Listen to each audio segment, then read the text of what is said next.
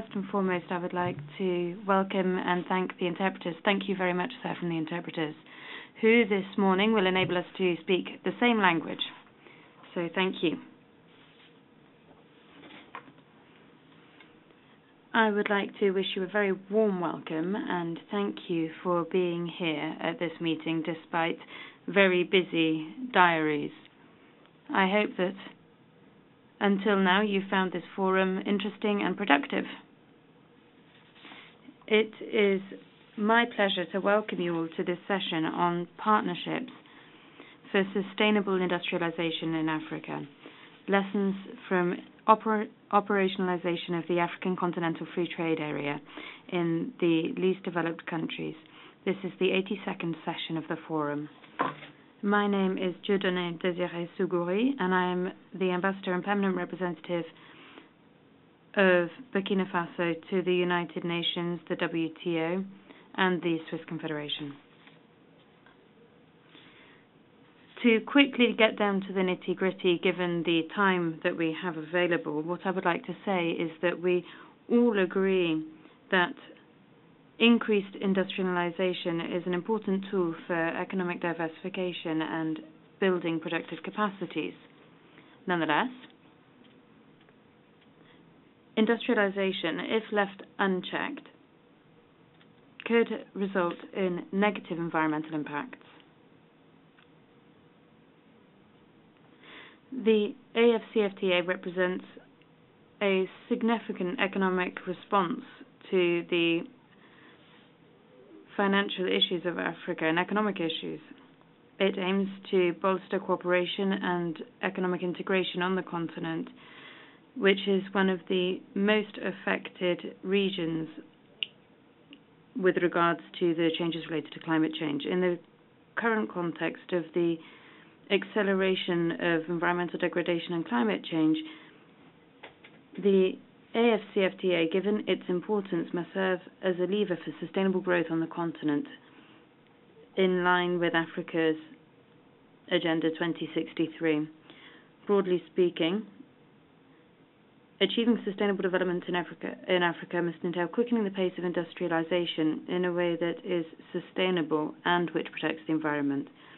To do so, we will need to promote green industrialization via tangible actions, including greening production and logistics, increasing the use of renewable energy, and shortening value chain cycles to reduce environmental footprints. In this context, this session aims to do the following.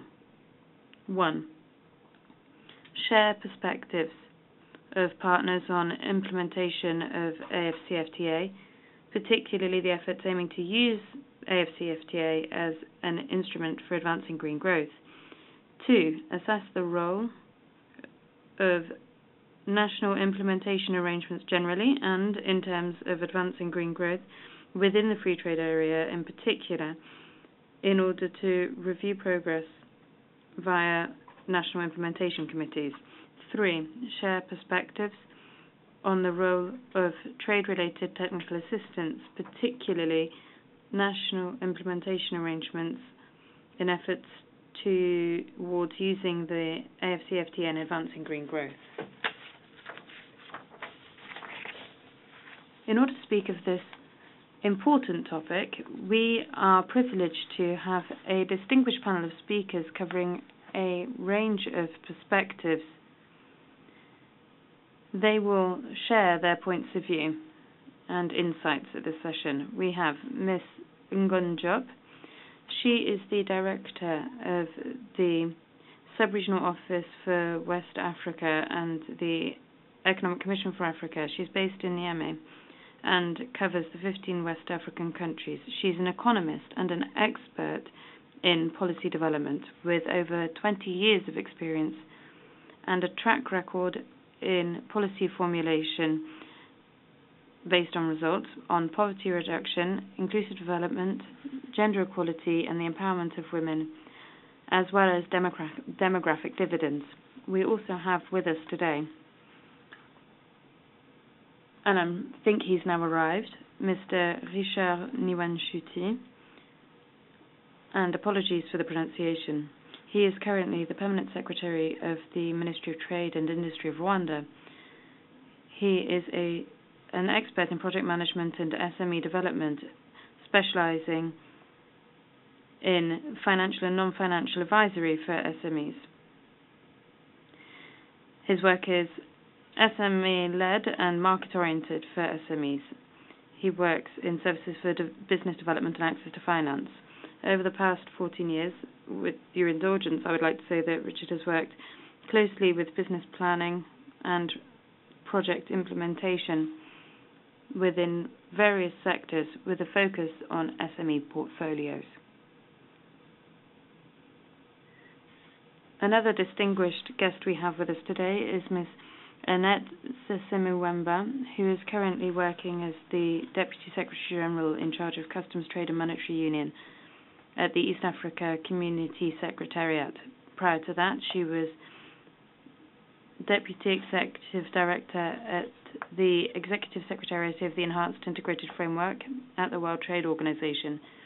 She is an accomplished expert in trade and development with proven experience in leading regional and international organizations as well as the private sector. Then our fourth guest is Professor Dirk Willem te Velde, who is a Principal Research Fellow and Director of the ODI's International Economic Development Group, the Supporting Investment and Trade in Africa Group, and the Supporting Economic Transformation Program. The professor has advised governments, parliaments, and donor agencies across Africa, Asia, and the Caribbean, including the British Parliament and donor agencies such as the FCDO, the European Commission, the UN, and the World Bank. So, as you can see, we have a panoply of experience, and I promise you that the debates and the information that you receive will be extremely interesting. Following that introduction, I would kindly request that panelists keep their response to four minutes, which will give us sufficient time for the interactive part of the session. And each uh, speaker will receive will have two questions. I will start with Ms. Diop for your first question. Could you please share your insights on the inclusion of environmental considerations in AFCFTA national strategies and the implement, their implementation for which UNECA has taken a leading role? Thank you very much, Chair. It is very much my pleasure to share um, perspectives and I will switch to English if you don't mind. Everyone ECA has been delighted to be part and parcel of the design even of the CFTA. But before that, we actually think through how the industrialization could be greening. And our report, uh, African uh, Economy Report of 2016, provide insight into how this, the industrialization could be different from the mainstreaming in the first industrialized part and then we were putting insight into the very what it takes to make sure that the CFTA itself would be inclusive but also environmental sensitive. So why did we do that? It because we do believe that uh, any transition in greening will be actually resource-based greening. It will actually require a lot of resources, and Africa is endowed uh, with magnificent resources. You can see it. I'm not going through it. I mean, we have 30% of the mineral reserve of the world. We have more than about 40% or 45% of the gold.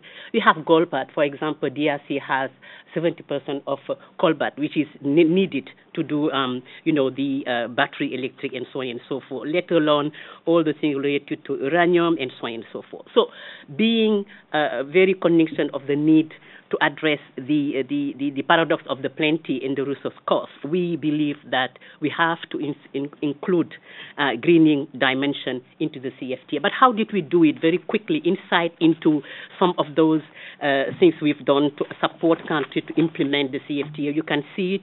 We have been at the forefront of supporting countries. Right now, uh, we have 47 countries that have ratified the CFTA, but we've done it for the African Union, which is the political arm of the continent. And we have so far provided technical support in the formulation of national, bringing also the environment. You can see we've also identified some sectors that are actually critical to harnessing um, the, the, the country's resources and accelerate the pace and path of CFTA implementation. And in so doing, we've identified all of them by knowing that each of those, not only they are in, important to harnessing business, but they are really important to bringing the greening one and then we make sure that what we've done um, looked like you know those kind of things, which is in terms of the digital one, but also in terms of supporting with the IEIF, five countries. But within that support, we've also brought uh, the greening part, and I'm going to give detail of it. Um, not only with supporting, with, with uh, thanks to the IEIF project, uh, 1,000 officials, but we make sure that the whole issue of the greening are included. And here it is. Um, here you can see what we've done. Not only we do the whole things of the knowledge product, the thinking around that in terms of the regional value chain study, making sure the greening part, when it comes to the whole uh, thing we for actually are taken into account. And this one we did it in partnership with UNCTAD. But also, what is very important is what I'm going to show you, and is the last one, how the environment protection and all that were taken into account. Here are very critical, specific uh, examples. For example, in Senegal, um, we've made sure that the environment protection strengthened in the whole process of implementation of the CFTA by making sure that we train them, but I'm making sure that all those sectors I have already mentioned, being energies and being also uh, uh, food, food uh, production and so on, take into account the environment thing. For Niger, environmental impact study and creation of a green fund was developed along with the implementation of the CFTA and making sure that renewable energy, water and parcel are the fundamental things to do. And here are the perspective we have engaged in, uh, battery mineral value chain, again using the CFTA as an anchor because as I said, we have 70% of the world cobalt, which is critical to um, producing battery. And here, whatever we do here is actually mineral value chain, making sure that we move from those uh, uh, gas emission and so on and so forth, and solar energy as well, harnessing the, con- the continent, magnificent uh, uh, wealth and so on. This is actually, in a nutshell, what we are doing right now in a very concrete way, and we are seeing some very powerful results towards sustaining uh, and, greening industrialization on the continent, hastening and unlocking the continent resource endowment. Over. Merci, merci, Madame. Thank you very much, Ms. Diop.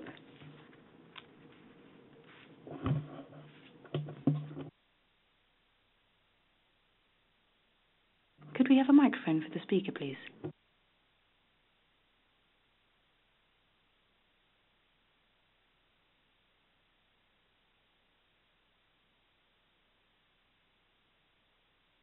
Monsieur uh, Niwenshuti. I now turn to Mr. Niwenshuti. Could you please share Rwanda's ongoing initiatives in terms of green industrialization, including circular economy initiatives on e-waste management and the outcomes that have emerged from these? Thank you. Merci beaucoup. Merci beaucoup, Monsieur le Moderateur. Thank you very much, Moderator. First of all, Apologies for arriving a little late. I was asking if I could speak in English. Invitation to participate in this uh, quite intriguing subject, discussing the, the rollout of the CFTA, but also mindful of our climate. and uh, as asked, what are the initiatives that we, we as a country, as Rwanda, we are driving? I want to, to, to probably pick it from a different angle and say, as we start the domestication of the CFTA, we also need to be domesticating it to the core sectors that the, the continent has uh, vital opportunities, but also meaningful to the market that we are operating in. Uh, and I'll give different sectors, but particular to that, Rwanda's journey into uh, responsive to climate resilient uh, strategies, we have already redesigned our growth, uh, green growth strategy and climate resilience strategy in a manner that some of the sectors that make sense to us have been the low hanging fruits to consider in terms of this aspect of considering our, our mother nature. And I'll pick up some of them, but definitely there are a couple of them. One, if, if you look at uh, mobility on the African continent, you will definitely find multiple of them, but among them you will see use of motorcycles and vehicles. And if you go to motorcycles, you will ask yourself why why can't we transition from fuel usage to electronic mobility of a motorcycle? Because it is hugely, hugely a means of transport that is used on the continent. So in this context, Rwanda has really initiated this move into converting our current motorcycle mobility into e-mobility. Around 2,000 motorcycles have been transitioned into that mode. And I think thinking beyond Rwanda, I think this is an opportunity that African countries can also see in terms of that transition in the real means of transport that most of the communities are using. That's one example. The other example that I would also touch on is the ability for us to conserve or protect our environment. Under our Green Kigali initiative, uh, all our wetland projects or wetland uh, areas have been transitioned into ecological parks. Why? Because we need to protect and make our environment uh, protected, conserve the environment. And this initiative is also one of the, the key initiatives that, that we think is translatable to, to the context of the African uh, markets. The other part that is very critical, and I think most of you have, have, have already done, is the decision to, for Rwanda to do away with plastic bags and introduce biodegradable materials and these materials are key to our manufacturing sector. There is a lost opportunity, of course, when it comes to the commercial sector in terms of the kind of packaging they need to use. But in the conservation of the climate, it was necessary that uh, plastic bags are put away. Now, that opens up an opportunity for most of our markets to also come up with these uh, biodegradable materials and, and or glass materials to support our manufacturing sector in terms of packaging. As I touch on both of these, I want to I want you to see how the, the, the giveaway cost can also introduce an opportunity for other sectors. And this is one of them. So the call to action here is to say, okay, there is no plastic bags, but are there alternative packaging materials that are also climate sensitive, that are also conserving to the environment? That's another sector that we looked at. The other sector in the industries that have been considered is the agriculture sector resupporting the regeneration of our agriculture sector. So many technologies can be introduced to support uh, agriculture conservation with key aspects to do with protecting the soils. We talk about terraces, we talk about uh, uh, irrigation systems that are used. I think nobody today would not understand the challenges of, of uh, the impact of, of, of food inflation prices globally today because of the low production. And this all tied to climate change. And so the, the, the need today to really transition and look at sustainable agriculture uh, technologies or sustainable agricultural practices that can, one, increase productivity, but also respond to these climate uh, shocks is very critical. And so, in that aspect, there have been different interventions that have been done to support our agriculture sector by introducing these different technologies that are necessary to sustain us through the climate shocks that I'm talking about. Lastly but not least, um, I also would say energy sector is one of the key sectors that we all uh, look at in terms of really powering our industrial sector. As African continent, as Rwanda, the key aspect regarding using clean energy is very critical. And, and so here, as we create or distribute electricity to the rural areas, there is a key aspect to say why not create renewable energy projects or why not create renewable energy. And here there's been a lot of financing that has been going into that. The government of Rwanda established a fund particular to support private sector operating in this area, which is called FONERWA, but also put up a center which is Clean Production uh, Center, which is supporting the private sector to adapt by bringing to them the knowledge, the skills, the capacities, so that they can understand, buy in, and own some of these solutions at their own. So these are some of the initiatives that probably I wanted to highlight, but I'll be very interested to go into deeper as we proceed. Thank you so much, moderator. Merci. Uh... Thank you very much, sir. Thank you for having shared those encouraging examples from Rwanda. Rwanda is making green industrialization and circular economy efforts that really could be examples that should be shared with other LDCs. Now, my next question is to you, Ms. Ssemuwemba. Could you provide an overview of EAC's ongoing efforts to implement the AFCFTA, particularly in terms of maximizing the potential of regional value chains? You have the floor, madam. Thank you. Thank you very much, um, moderator, ambassador. Good morning. Um, it's very nice to be here. Thank you very much to the EIF. Thank you very much to UNECA and ODI for inviting me to join this panel. Uh, the EAC, which I am now speaking about, which I am representing uh, from about a month ago, is a um, regional economic community. Um, you may have heard it's uh, the most integrated economic bloc um, in Africa, I think, which is a really important statement to testify um, of the work that it has done over the last uh, number of years, ever since it became a customs union about uh, 10 years ago. And uh, as soon as the FCTA was uh, launched, it was one of the first blocks that embarked on uh, implementation of the Guided Trade Initiative. The Guided Trade Initiative is um, a pilot approach to help countries start to access markets and to learn uh, from that process. So already a number of countries within the EAC have started uh, uh, the trading. We had, and um, at the end of this, uh, at the end of August, uh, there was a, a business summit uh, that I attended where we had captains of industry speak about the challenges that they faced. Um, while the guided trade initiative is meant to be a simple process. Uh, it was it hasn't been as um, simple as was expected uh, because of a number of uh, reasons. But what the EAC has done and it continues to do, one is the harmonizing of trade policies. The EAC has already developed an EAC regional strategy for implementation of the FCTA.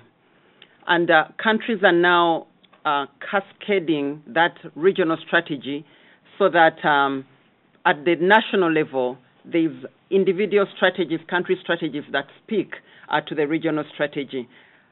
I see that's why I see a bit of challenge because the pace of the countries is different. Some countries are faster uh, based on our capacities at national level, and I continue to reflect on the role of the EIF. In fact, as I look at all these different capacity um, issues, uh, but overall, uh, hopefully within the next three years, each country should have finished that uh, strategy formulation uh, processes. Some are faster, others are slower. There's also a lot of trade information and, and facilitation, sharing of information. A portal has been developed, and this gives a um, step-by-step process on what's required, licenses, pre-clearance permits. Most of the information is in that portal, but the extent to which it can be accessed or it is complete um, again, is another issue that uh, the ES is looking into. But um, what's encouraging is there's one place where this information uh, can be found.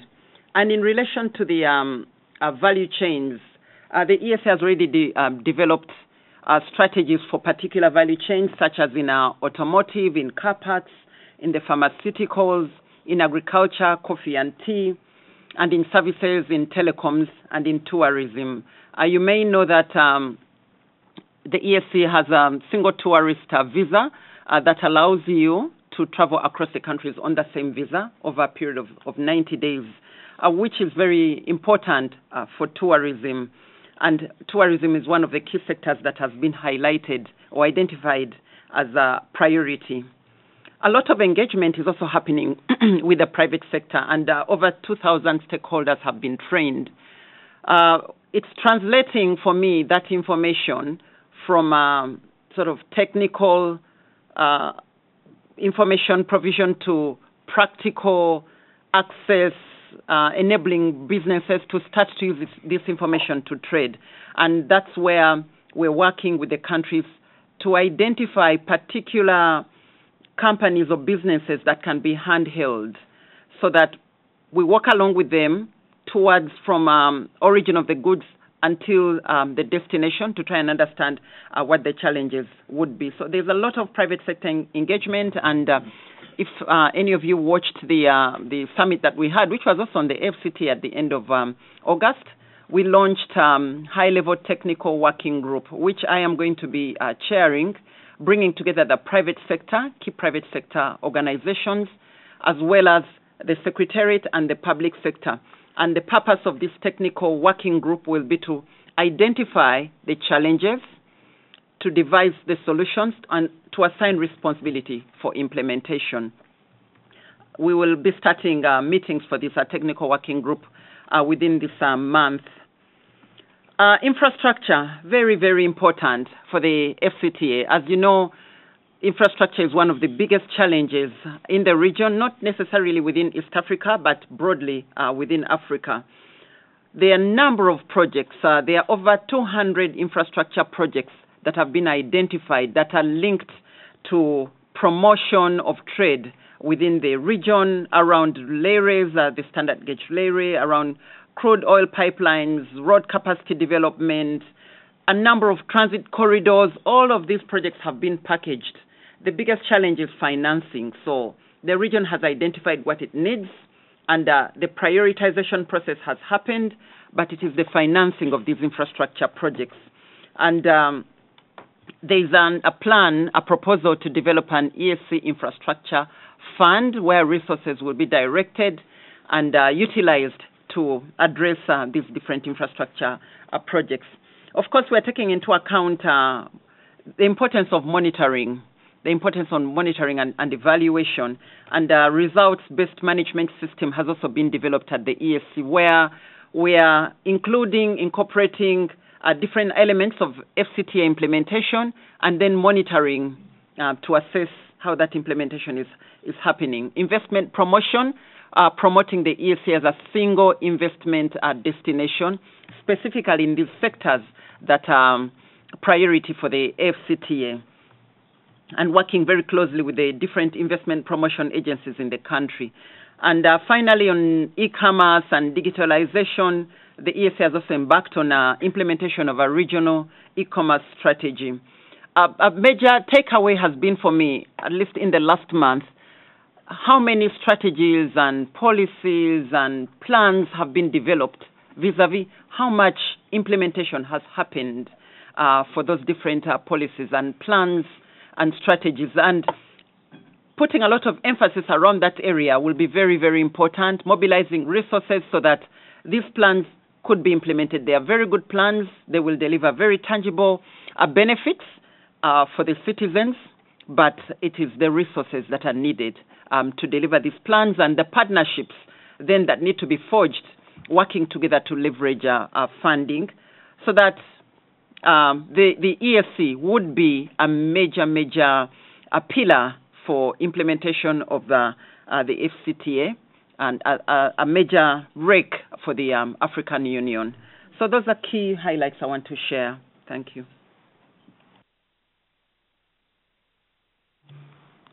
Merci, Madame. Thank you.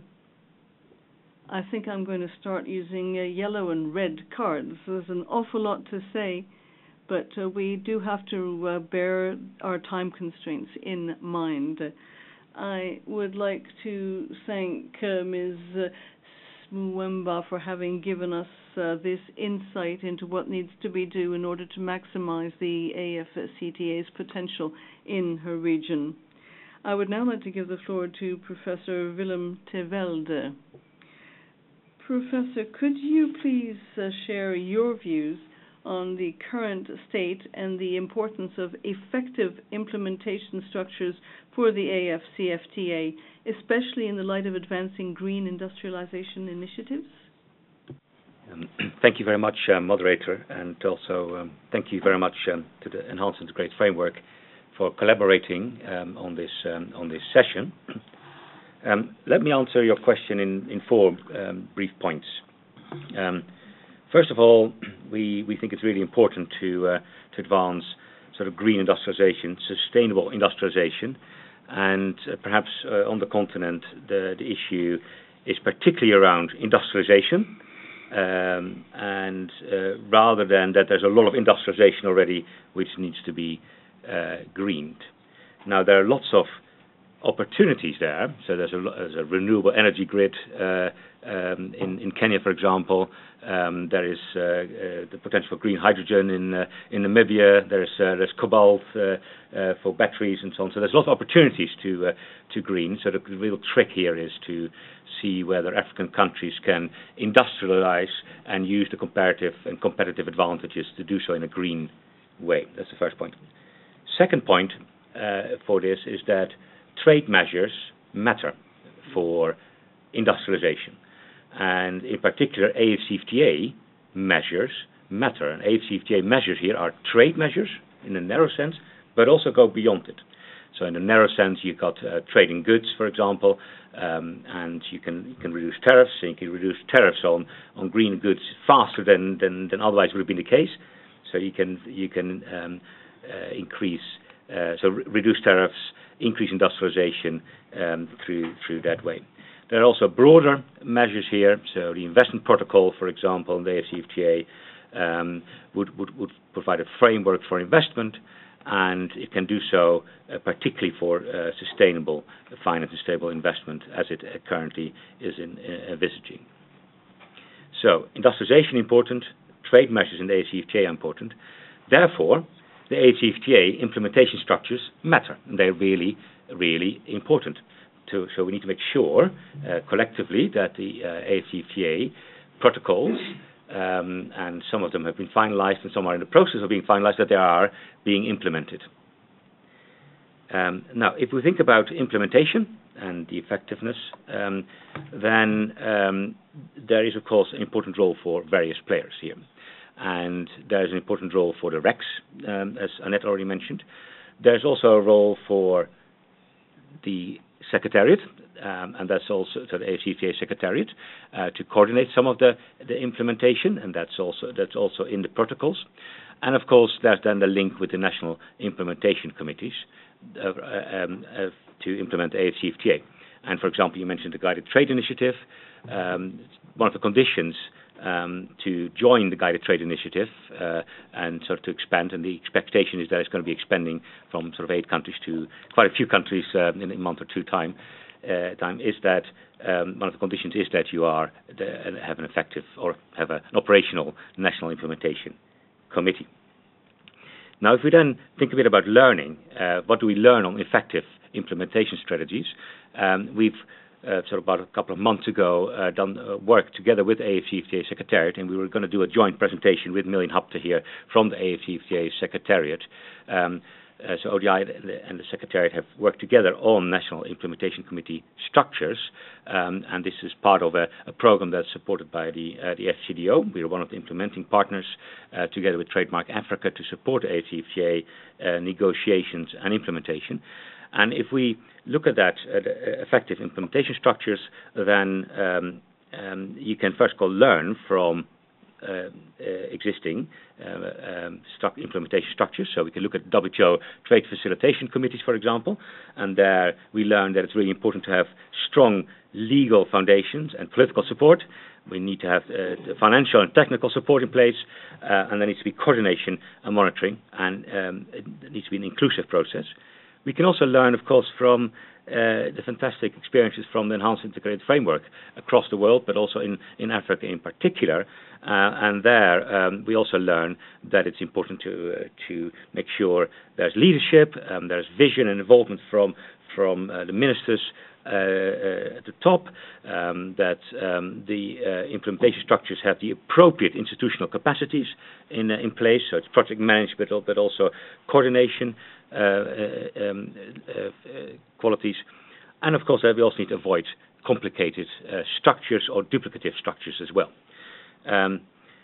What we did was, and, I will just finish my, my, initial comments on on this, is that we looked at uh, the the first batch of national implementation committees, so the first five or six or so um, that have been started, so in Cote d'Ivoire, uh, in, um, in, in Ghana, um, in Nigeria, uh, and also some some other countries, and looked at what makes for effective implementation or uh, where something is already ongoing, and we we we said we separate out functions and forms.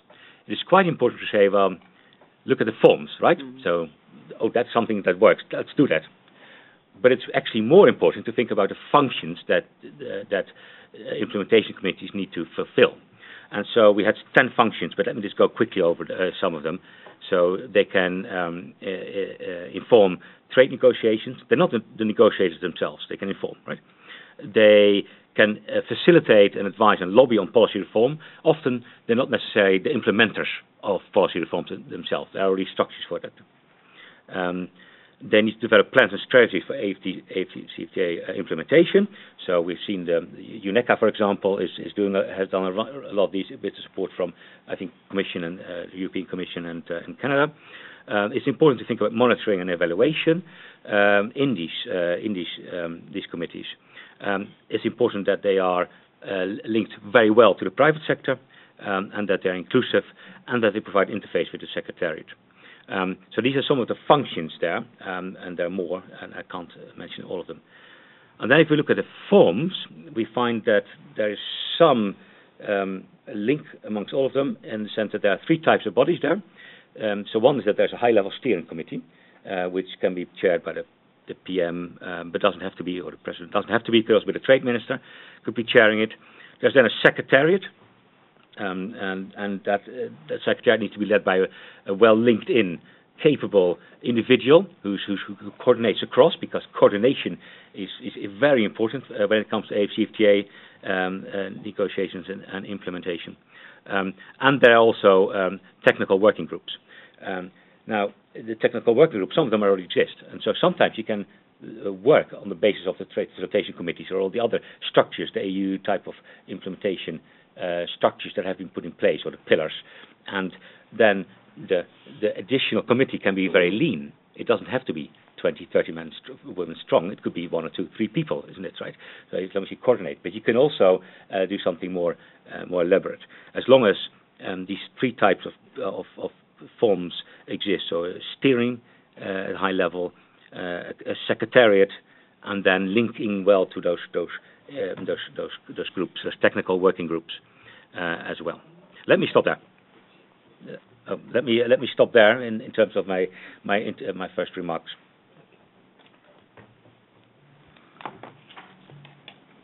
Merci, professeur. Thank you for uh, having talked to us about uh, the need for uh, implementation measures in the context of the AFCTA. We're now going to uh, look at a second round of questions. Uh, and uh, given uh, the time, I'm going to give uh, our panelists two minutes each to answer the second round of questions. And I will start with Ms. Diop. could you say what UNECA's outlook is in terms of future work uh, to support uh, the um, key areas of importance uh, of industrialization in Africa, including uh, strengthening regional supply chains, removing trade barriers to environmental goods and services, and deploying regional energy and circular economy initiatives. I will be very quickly, uh, I will say that uh, we are now engaged in research to see what we can do in terms of uh, countries' comparative advantages. Uh, let's take one example electric batteries. We uh, carried out a study which showed that we have what it takes in Africa to have uh, mineral electric batteries, and this would be part of uh, green industrialization. So the idea is to have a, value chain involving the DRC and Zambia. Why? Because the DRC has uh, the cobalt that we need for such batteries. The same is true for value chains in West Africa what we do is use uh, the relevant protocols on rules of, er- of origin, for instance, to make sure that uh, these uh, ch- value chains are not in any way undermined. Um, we're thinking not just of countries, but of the whole region, this in terms of our mandate. thank you, Ms. Diop, for having given us uh, a brief statement on the question put to you. I would now like to move on to Mr. Niwenshuti. Could you give us some insights on Rwanda's future priorities for advancing green growth, particularly in light of attracting investment to areas of critical importance such as renewable energy? You have the floor. Thank you so much. Uh, I think to achieve our national target of reducing carbon emission by 38% in 2035, there's going to be a, a strong collaboration with the different private sector investments. As I mentioned, it's not going to be different from the previous sectors that I mentioned. E-mobility is one of our priority sectors. Renewable energy, um, uh, agriculture, uh, technologies, these are very key sectors that have, play a key role. And so strengthening our partnerships not only with the private sector but regional value chains and global value chains is very critical. That, that's one key element and and and to you to get clean energy or power our industries with the with the sustainable uh, renewable energy, there is a huge investment that has to come into that. So it's it's very critical that uh, uh, we attract uh, green financing in these areas that are powered in the industries. And I like what uh, um, Dirk Willem mentioned. Africa is at the stage of industrial development the opportunity is now to determine on what kind of trajectory that our industries take, which is different from most of the modern markets where industries now have to rescale on their energy utilization. Here, us, it is to opt now for the cleaner energy usage, and that is the opportunity that Africa has. So, in a nutshell, there is strong collaboration with the private sector. There is common understanding of the tapping of the value chains that we're talking about if there's opportunities in a specific country in Africa that can provide the required resources to be traded with another country on African continent, already that is a determinant of the intra-Africa trading. And so the sectors are the same, the opportunities are there, and I think for the industrialization part, for renewable energies, I would say it is now for Africa. Thank you.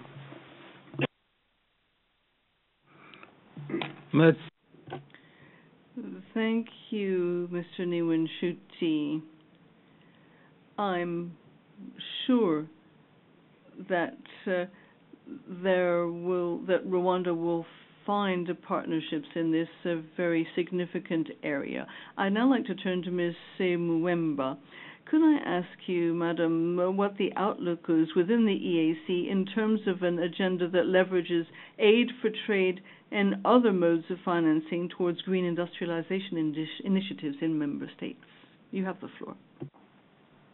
Thank you. Thank you very much. Um, it's a very positive outlook. It's a very positive outlook, and I will um, use only two examples uh, to illustrate this. Uh, the first example is in the poultry sector, where uh, so there's, there's, an initiative that has been started uh, to try to turn uh, the waste from uh, the tanneries of uh, hides and skin, that waste is being turned into uh, poultry feeds. And uh, poultry is a very important sector in the region. It is one where, in fact, the region is faced with a number of non-tariff barriers. so that's a really important initiative that is being funded through government resources, private sector resources, and aligned to the EAC strategy on aid for trade um, the, the, the, EAC is implementing an aid for trade strategy. So these initiatives within that uh, uh, perspective. Uh, the second uh, illustration uh, is in the horticultural sector, where horticultural associations within the EAC are working collaboratively together to reduce the use of um, artificial uh, pesticides, um, trying to move more organically, um, again, in, in line with um, green, green initiatives. And this is an, a pilot initiative as well with the bigger horticultural farms, but it is expected that um, as a secretariat, we're working closely monitoring with these associations to try and help the smaller ones as well learn uh, from uh, that initiative. Those are just two good examples of um, how the, the region is moving towards uh, green initiatives in very part, uh, targeted sectors uh, that are important for the region. Thank you. Merci, Madame, euh, pour. Thank you, Madam, for sharing your outlook on these matters. And I would now like to uh, put my last question to you, Professor. I would like to ask you to provide us with some additional detail on AFCFTA implementation structures. What will they look like, and how could they be set up in LDCs where they do not exist? And how can these structures support green industrialization initiatives? You have the floor. Well, thank you very much indeed. And I think um, um, so to support uh, the AFCFTA implementation and support structures, um, of course, important to realize that there are different types of sources uh, of, uh, of finance. I've supported a World Economic Forum Africa uh, meeting, um, a few a few of them, to uh, to galvanize private sector support, for example. So there's also private sector uh, action, and they think about a private sector action plan uh, to, towards um, uh, the next Davos summit, and thinking about how uh, the private sector can support um, all the regional value chains that the Secretariat has, uh, has suggested are important to, uh, to develop. That's the private sector. I think it's also important to think about, of course, the, the public uh, sources, and in some countries, uh, national budgets uh, are earmarking finance for uh, for the implementation structures, and there's a lot of political momentum behind uh, the implementation of the AFCFTA, and this goes beyond just being a narrow trade agreement. It's it's more than that. It needs to lead to industrialization, so there's more than that. And of course, then there are also donor resources. And so we did a paper about a year and a half ago um, as part of our program, and um, and then we sort of discussed and, and talked to a range of of, uh, of financiers, and we, we counted around 140 million dollars uh, that was that was going into um, um, sort of the support for the AFCFTA negotiations and uh, implementation. So there are major donors like the Commission, but there's also the USAID and, and others, the, the, the UK um, and uh, and others. Um, and, and then, of course, it's important to sort of learn, as I, from the previous discussion, on what is what is important. And uh, and I think these these two tiers from the enhanced and integrated framework is quite interesting. So you think a bit about sort of the the, the institutional capacities in country. So you need a bit of support for that. If you already don't already have that, uh, some countries don't need that. So South Africa already has uh, implementation structures in place and, um, and, and and don't need that support. But in other countries that uh, they may not have that. So you may think about a tier one. And of course the, the the implementation structures. It's not about institutional structures alone. You also need activity activities. So it also needs to be support for certain activities. So that needs support as well. So more like the tier two type of of work. Um, and um, and so what, we, what what our work did, and I'll fin- finish with, with, that, is basically with the secretariat. And by the way, our paper um, uh, from a couple of months ago is on the uh, the, the, website from the AFCFTA um, on the sort of knowledge products. Um, it's uh, it basically informed uh, sort of a guide for the for the uh, formation and operation of national implementation committees. And there's sort of a note for BAL, and there's sort of five issues in there. Um, so what are the steps you can take? So one is form multi-stakeholder, committees uh, or re-energize existing ones, but um, that's the, first one. Secondly, um, develop a clear mandate. And that's not always clear in all countries, right? So that you need to have a legal mandate behind these. Um, then provide adequate resources, and the two are linked. Um, that's very important. Then fourthly, engage in consultation and outreach and fifthly, monitor and uh, evaluate. So those are sort of the five steps that are that are being suggested um, by the Secretariat uh, two countries, to member states, uh, to to start their um, their implementation uh, implementation committees, and I think um, that that that requires support uh, from from a range of uh, uh, supporters, financiers, national budgets, work with private sector implementation, but also uh, donors, and to channel the donor uh, support into those um, those buckets of support. Thank you. Merci, professeur. Thank you, sir, for providing us with these details. I'm sure that this will be very useful for LDCs where they do not yet have implementation structures. Ladies and gentlemen, we have come to the end of the uh, section in which our panelists answer questions, and I would like, on all our behalf, to thank our speakers and congratulate them on having given such uh, pertinent replies to my questions and for having managed the time so well. I would like to now move on to the Q&A segment. I would now like to open the floor to uh, our participants. Please do raise any questions you would like to or make comments that uh, participants uh, could answer. And I would ask you to please bear in mind that we are going to have to uh, keep our eye on the clock. The floor is open.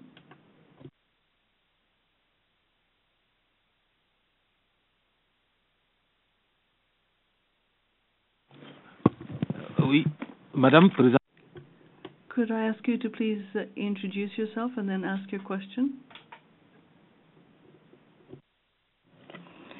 Thank you. Thank you, and good morning to everyone. Um, I would like to take this opportunity to thank the panelists for what they have shared and um, the information they have given is so uh, important. My question has to do with um, what Mr. William ODI um, said on the National Trade Facilitation Committees. He mentioned the work that we're doing and the working committees or groups that they have set. Um, in his view, in order to do this, the National Trade Facilitation under the WTO TFA has been working, for example, in Ghana. And um, I would like to know whether he thinks um, the T- NTFCs should set up working committees for the environment or um, special yeah special working committees that will focus only on the environment or uh, green transitions. Because right now the NTFCs are not that strong but they are now coming up and how does he think they fit in to the green transitions? Is there a need for them to set up these working groups to fit into this green transition and industrialization? Thank you very much.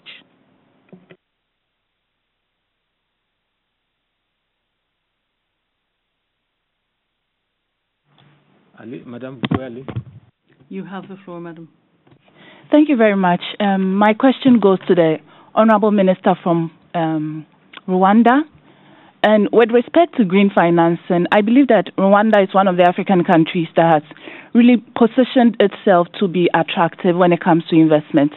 So, in the spirit of peer to peer learning, I'd like to find out how the government of um, Rwanda has been able to mitigate some of the risks that Afri- some other African countries are considered to be and are therefore not very attractive when it comes to um, green finance and attracting investment. Thank you.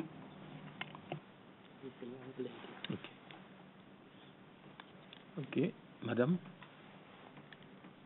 Thank you very much. I'm Julia from the EIF Executive Secretariat. My question um, co- comes looking at the global value chains where the dynamic is that there are some countries that have remained to be exploited, seemingly exploited, because they're at the lower level of the of the value chains, um, whereas the developed countries are which are more industrialized seem to benefit more from the whole value chain process. What are some of the measures that the regional institutions are going to put in place so that um, poor countries or small economies are not exploited? For example, Burundi and South Sudan in the East African community, or Malawi in um, SADC, where South Africa is considered more developed. Thank you. Merci, madame. Merci. Thank you. You have the floor, sir. Merci, Monsieur Président. Thank you, sir. I would like, uh, first of all, to thank uh, the uh, panelists for the very useful information they have provided. I have a question uh, for the EAC. They have uh, helped us uh, develop a different um, AFCTA strategies in different countries, and they have allowed us to take stock of our strengths and weaknesses we now know what uh, products we should give uh, priority to. Now, now we have national strategies. What we need is regional strategies. So I have a question with respect to fundraising and generally resource mobilization. We have our strategies. I'm from Chad, by the way. Sorry I didn't introduce myself we LDCs have great difficulty in actually implementing these strategies. For where Chad is concerned, for instance, so we haven't really got down to the detail. We just have the broad outlines of these strategies. Now, with respect to mobilization, could you tell us about what will happen with respect to resources and in the region? What is the EAC's view? Now, we need to industrialize, and we're now being encouraged to go to uh, special economic zones and use that as a strategy. Could you tell us what the EAC has uh, thought of with a way of actually dealing with these problems? Because there's a lot to tackle. Thank you. I think that's quite a lot of questions. So we'll ask the panelists to quickly respond, and then we'll take a second round of questions. Professor, Professor, I can see that you're ready. Always ready. Thank you very much. Um, fantastic questions. Let me just um, uh, address um, the, first question and maybe let the others um, address the, the other questions. So first on trade facilitation committees, I think that's uh, that's that's really uh, really important, and that countries may have that, uh, may have those, and uh, they may also want to have an AFCFTA implementation committee, uh, coordinating office, the NCO in, in the case of, uh, of Ghana, for example, and also the, the coordinator is also, I think, the chair of the, the, the, the trade facilitation committee. So they are linked basically in that way. So that that, that is just one thing to um, to um, to note.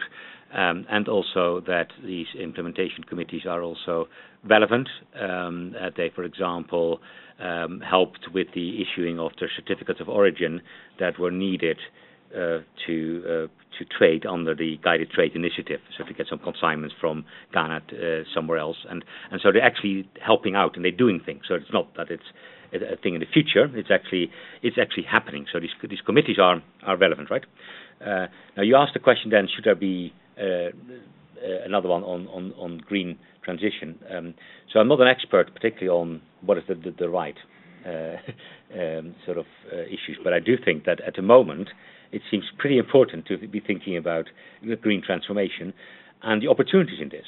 So um, that's important for industrialization as it, as it is, uh, and trade opportunities. Um, and uh, we see that that some of the African countries have already missed the boat on industrialization, uh, uh, whereas Asian countries did not do that. Um, there's a digitalization, a digital revolution, um, and it's important that African countries don't miss that boat uh, either, so that they have proactive policies in place. And I would say the same about the green industrialization, and because countries around uh, African countries are taking uh, green industrialization seriously, and in doing so, have sometimes also protective measures uh, put in place, um, or subsidies or others, and uh, and so it is important to think about proactive measures here, and I would say the market, market-friendly proactive policies, and therefore to understand where different type of uh, African countries stand in the green transition. What are the comparative and competitive advantages. So if you are close to renewable energy source, you can use that to industrialize. For example, if you if you have a, a, com- uh, a comparative advantage in particular green sectors, that would be fantastic. Or you can build your dynamic comparative advantage in particular sectors. So I would say uh, for trade facilitation uh, and to be uh, safeguarding your exports um, in the future, I would, I would say it's pretty important to, to think about a green component uh, to this and to both uh, industrialize, but also make sure that you're fitting into this this global new picture uh, on on uh, on on on, uh, on green transformation, and that you it's almost like a new green deal, right? So you need to both industrialize and uh, it needs to fit into this green uh, sort of the green the green structure. So those two things together are really really important. So I would say I would encourage that um, if it already doesn't exist in the existing formats. Merci. Thank you, Professor. I hope, Madam, that you have found that response satisfactory. I'll now give the floor to Ms. Job. Thank you very much to the Honourable Delegate from Chad. You're right. It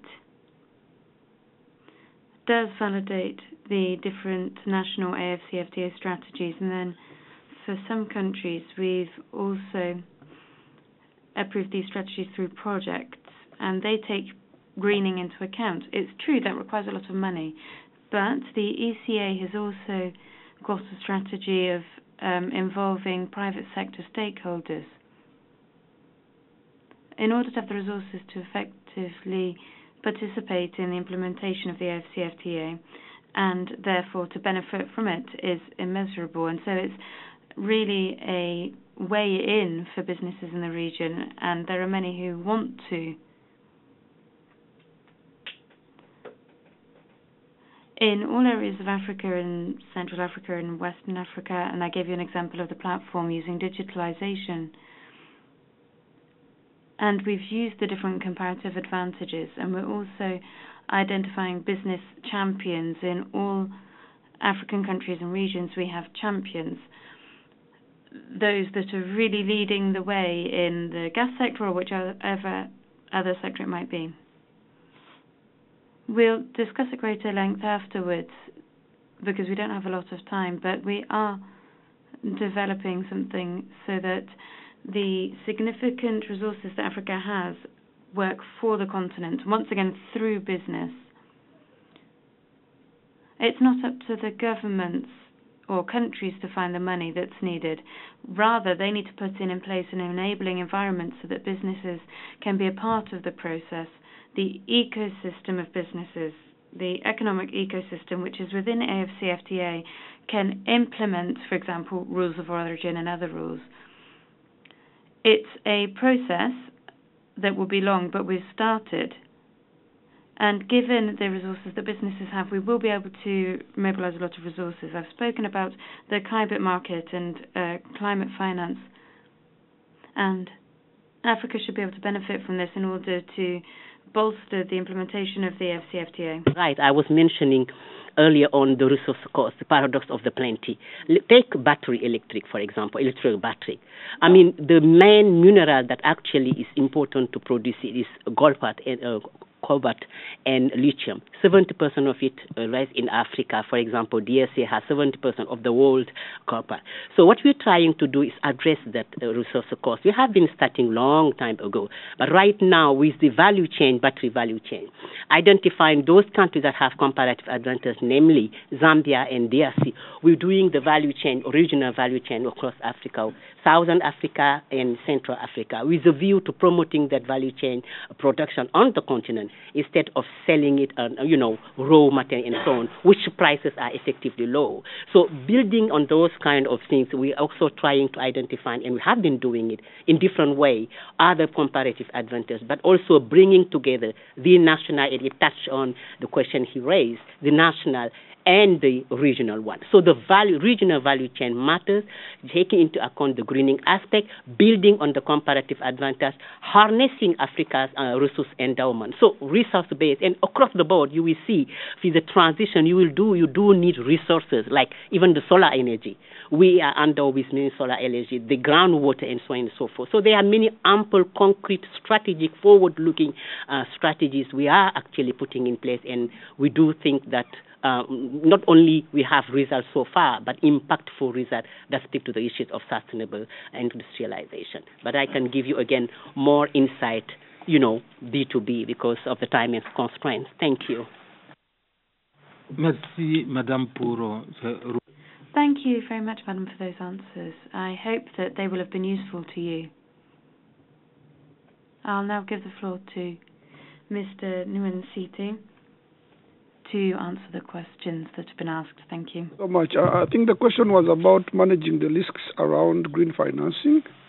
Um, one thing is, is very critical that we have to make choices on the kind of investment that we are attracting for. As I mentioned, the initiatives that have been put forward, uh, be it in our investment strategy, our investment code, now translated into our CFTA strategy as a country, are all geared towards where we see the potential investments that can really be attractive to the private operators. But definitely, there's there was also a need for, and I think Madam Diop touched a bit on that. There's a further need to really have clear studies that determines the viabilities of these projects not only tapping into the local market, but also looking at the regional value chains that provides the raw materials, the resources that are needed. So, green financing, as it sounds, it's really like a dedicated incentive to support our transition, but there is an opportunity that needs to also tap into the, the viability and the giveaways that are, that comes with that, and that's where I would say uh, some of our investment promotion agencies that are working on. We have a one-stop center under the Rwanda Development Board that really provides you a leeway of understanding our investment uh, areas, talk about uh, renewable energy, talk about low-cost housing for uh, opportunities, transport, but definitely take it further and do a bit of a project analysis and resource sourcing, output sourcing within the country or even the region and then tap into the available financing packages that are available locally or internationally. There's something that I'll probably touch on again. In the move to transition, we've also thought about uh, the conversion, the conversion technology around e-waste management. And, and um, we have uh, one of the state-of-the-art e-waste facility that we also thought that it is better to think how do we get even the hazardous materials that we currently are using into a reusable state. And so we have a newest facility that is doing that, targeting to at least be um, uh, recycling 10,000 tons per year. And it touches on, on the batteries that we talk about, touches on electronic materials, the plastic materials, and, and really trans- transition them into something else, reusable or converted into other products. Again, these are some of the projects that in this transition mode you will find that attract financing and probably have uh, low cost capital that goes into them. Because yes we have to go green but then there is a cost of transition through that. So maybe that's where the difference would come. There is a new project uh, that needs funding but there's also a cost that goes into transitioning into these alternative options I hope I can also further discuss this with the participants later. Thank you, moderator. Merci. Merci. Thank you very much for those answers. Ms. Ssemuwemba, I'm sure that you have something to say on the second round of questions. We just have five minutes left, and I hope that we'll be able to fit the responses in in that time. You have the floor, madam. Maybe 30 seconds. Um, I think the participant from Chad mentioned the importance of regional uh, strategies for the FCTA. And as I mentioned that at the EAC, we have that regional strategy that's being cascaded at the national level. But beyond that, we're also looking at a tripartite FCTA strategy. So the EAC, SADC, and COMESA having one strategy targeted at the FCT, and I think that would be very important considering that some of the countries belong to different RECs. So maybe ECOWAS, that's a role uh, that they could um, um, take up. And uh, um, lastly, uh, there was also an issue on uh, countries that uh, may not may have different capacities for implementation, and whether uh, some of those countries are not left behind in some ways. The EAC we have for such countries a roadmap, a dedicated roadmap for their integration. Like there's a DRC roadmap, for instance. There's a roadmap for South Sudan, and uh, should uh, Somalia also join the community, there'll be a roadmap and uh, we monitor the important the implementation of these uh, roadmaps. The, for the FCT, I think what will be important is, in the end, how many businesses are trading, how many, how much tonnage is moving across countries. There's a lot of action and plans and strategies, and translating those into reality. For me, that's going to be critical. Merci, Madame. Thank you, Madam, for that answer. I think that there are quite a few questions left. I think we'll take two more. We have two minutes. You have the floor, sir. Merci. Euh, je me nomme Monsieur Zengeze. I am the head of an NGO in Cameroon, and I would like first and foremost to thank all of the panelists for their wonderful um, speeches and everything they're doing institutionally and um, nationally. And what I'd like to know is, within the regional plans, is there a, a technical structure? Can they absorb the transfer? Are they going to be able to instrumentalize what currently exists today on a on a technical level? Second and last question. Please go ahead, sir. Um, my question is Is there a publicly available platform where the public can see the progress and impact of the AFCFTA? And my second question is We hear a lot about the transportation impact on um, the green initiative and how transportation needs to go greener. However, it is cheaper for a Togolese to import rice from Thailand than it is to import from Nigeria, which is literally a stone away when we compare the distance. So my question is, is there at least a serious discussion on how to reduce these administrative and political and infrastructural barriers to within African countries from trading with one another? And wouldn't it be much sustainable if we reduce this distance than trying to electrify our cars in a continent where, for the most part, we still struggle with sustainable electricity in our homes? That's my question, please. Merci, Monsieur. Thank you, sir, for your question. I think that I can ask the panelists to respond very quickly. Yes, I'll very quickly answer our colleague. I don't know if it's from Chad or Burkina Faso. Now, of course, in any new strategy, we need to um, build capacity. That is part of the range of support that we're offering. Currently, for West Africa, for example, I'll give you an example from there to be more precise. We have a thousand experts and technical experts that are working on AFCFTA and have had tailor-made training, and we've seen the outcome from the negotiations, but also in terms of the implementation of the project. So that will continue. I want to just touch on what you've just said. Uh, the barrier have made, made, made it before so hard to actually be competitive.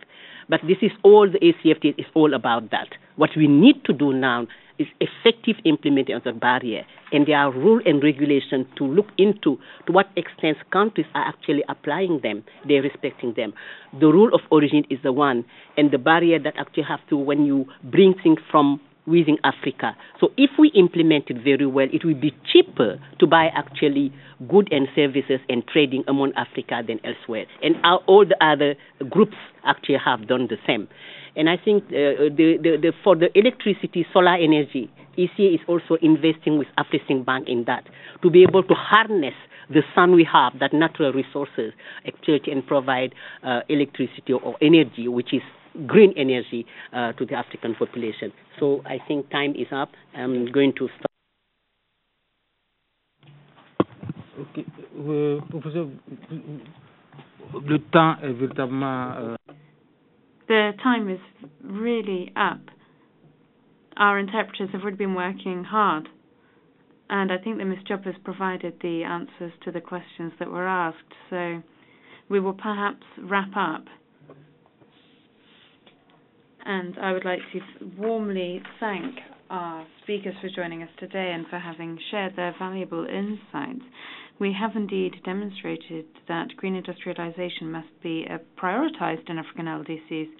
In parallel, we've also outlined the substantive efforts that are currently being made from a regional perspective in the EAC and across the continent.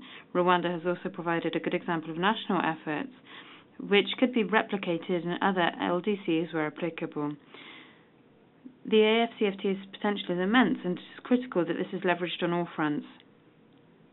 Green industrialization is an aspect that must not be forgotten, and national implementation will play an important role in exploiting the full potential of the AFCFTA. I'm confident that the perspectives shared will lead to substantive commitments in order to achieve the dual objective of sustainably industrializing the continent and urgently addressing climate change. I would like once again to express my immense gratitude to our panelists for having graciously shared these insights with us. I would also like to thank our participants for your active engagement. Special thanks also to the interpreters who have made every effort to ensure effective communication. The interpreters, thank you very much, sir. And I would like to wish you all a very productive end to the public forum and a restful weekend. Thank you very much. The session is adjourned.